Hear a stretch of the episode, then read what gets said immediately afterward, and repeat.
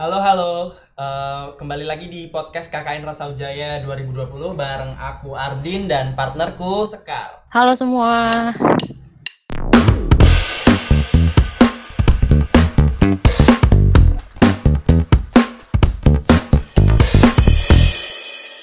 Nah, seperti yang kita janjikan di podcast sebelumnya nih, eh, topik kita hari ini adalah e-commerce 101 yang bakal kita bahas bareng salah satu teman kita yaitu Feby. Nah, halo Feby. Halo Sekar, halo Ardin.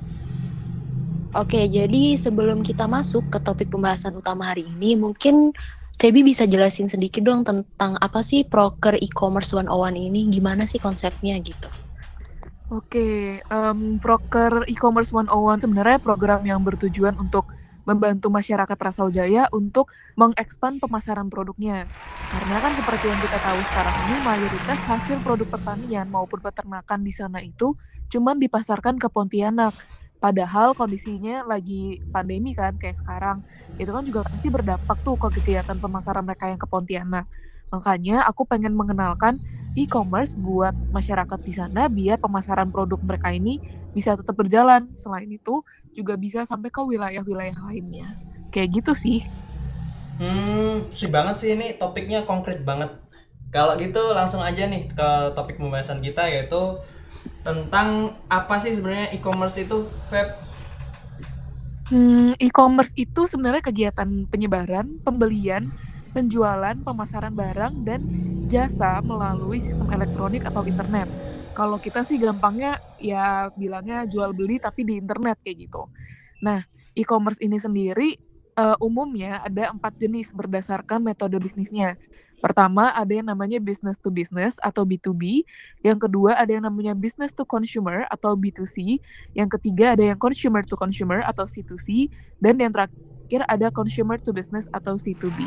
Nah, Feby, aku mau nanya dong, jadi dari empat jenis itu, apa sih bedanya masing-masing jenis gitu?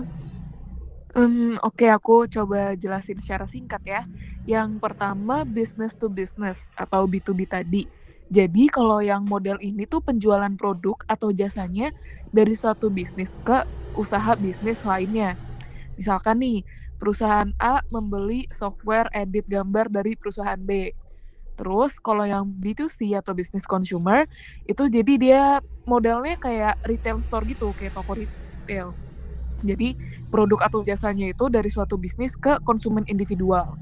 Ini yang paling umum dipakai. Terus yang ketiga ada yang consumer to consumer. Ini jadi penjualan produk atau jasanya itu berasal dari satu individu ke individu lainnya. Misalkan nih, eh, aku mau jual HP aku eh, ke orang lain lewat internet kayak gitu. Terus yang terakhir ini consumer to business. Ini kebalikannya dari model yang B2C tadi. Jadi penjualannya itu dari suatu individu ke usaha bisnis. Ini yang biasa dipakai sama influencer-influencer gitu. Em, kurang lebih gitu sih buat penjelasan dari masing-masing bedanya. Hmm, gitu. Eh, terus nih, Feb, aku pengen nanya dong, kalau misalnya dari keempat jenis itu, yang menurutmu paling cocok buat warga Rasau Jaya untuk mulai e-commerce, itu pakai jenis yang mana? Em, kalau menurutku yang paling cocok itu bisa jenis B2C atau C2C ya. Tergantung mereka ini emang pure sebagai produsen aja atau sebenarnya dia konsumen yang mau jual lagi produknya. Selain itu platform-platform e-commerce buat jenis yang B2C dan C2C ini lebih familiar. Kayak Shopee, Tokopedia, Bukalapak, Lazada, kayak gitu. Oh iya iya, kita pasti sering denger lah ya sama platform-platform yang udah disebutin sama Feby tadi. Nah, dari semua contoh platform yang kamu sebutin tadi nih, Feb, kira-kira mana yang paling gampang buat memulai jualan menggunakan e-commerce? Kalau aku pribadi sih bakal mengusulkan Shopee ya. Karena selain fitur-fitur di Shopee ini cukup banyak dan gampang cara pakainya, pengguna Shopee ini juga didominasi oleh ibu rumah tangga. Jadi jelas lebih sesuai sama target pemasaran hasil pertanian dan peternakan. Hmm, bakal lebih banyak yang beli gitu ya berarti? Eh, produk hasil pertanian sama peternakannya. Oke, oke. Berbicara tentang fitur nih, eh, emang di Shopee itu fiturnya ada apa aja sih, Feb? Wah, banyak nih kalau fitur. Cuman mungkin aku bisa bantu jelasin sedikit sih. Secara garis besar, fitur di Shopee ini uh, berkaitan dengan komunikasi antara penjual dengan pembeli sama fitur yang bertujuan untuk mengoptimalkan toko atau penjualan. Nah, yang pertama dulu nih, yang terkait komunikasi penjual sama pembeli. Itu contohnya ada fitur chat dan Shopee Live. Kalau chat itu ya biasa kayak kita chat uh, di aplikasi-aplikasi lainnya, tapi kalau ini lewat aplikasi Shopee atau website Shopee. Dan bisa auto reply chat juga setiap kali ada orderan masuk. Nah, kalau yang Shopee Live itu interaksi antara penjual sama pembelinya itu lewat video live streaming. Jadi komunikasi keduanya jelas lebih mudah. Kemudian terkait dengan pengiriman pesanan ke pembeli ini juga udah ada kerjasama nih si Shopee dengan beberapa jasa kirim kayak JNE, Pos Indonesia, JNT, hingga Gosen dan Grab. Jadi tinggal pilih aja deh. Wah, menarik banget ya, Pet. Nah, tadi itu kamu sempat menyinggung tentang optimalisasi penjualan. Nah, fitur yang buat mengoptimalkan penjualan itu konsepnya gimana sih, Feb? Um, kalau buat mengoptimalkan penjualan atau toko ini ada beberapa fitur yang emang disediain Shopee. Pertama itu ada yang namanya fitur asisten penjual. Nah, fitur ini membantu penjual untuk memantau penjualan, stok produk, melihat pelanggan yang udah melakukan pembelian dan mengetahui performa toko. Terus ada juga yang namanya fitur promosi buat meningkatkan pembeli dan kunjungan toko. Ini jadi kita sebagai penjual kita bisa membuat promo dari eh promo di toko kita, terus bisa bikin voucher-voucher diskon atau cashback buat meningkatkan promosi toko, sampai kita juga bisa bikin paket diskon gitu buat promo dalam bentuk paket dan juga kita bisa mengiklankan produk pilihan di Shopee.